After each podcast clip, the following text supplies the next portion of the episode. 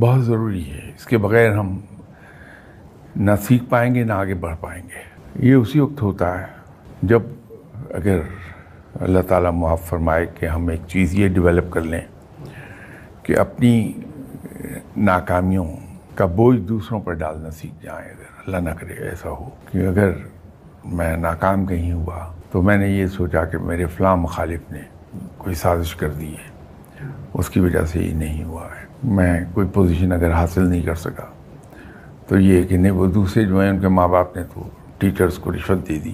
یہ اگر عادت کہیں آ جائے انسان میں، تو پھر آگے نہیں بڑھ پاتا۔ ضروری یہ ہے کہ جب ہم اس راہ پہ چلتے دیکھیں اپنے پیاروں کو، تو انہیں فوری طور پہ یہ کہہ دیں کہ اگر ایسا ہوا ہے، اگر آپ کے کسی مخالف نے آپ کو بیوقوف بنا لیا ہے، تو آپ اس کا کریڈٹ اپنے مخالف کو دیں اس کی تعریف وہ ڈیزرو کرتا اس کی تعریف کی جائے۔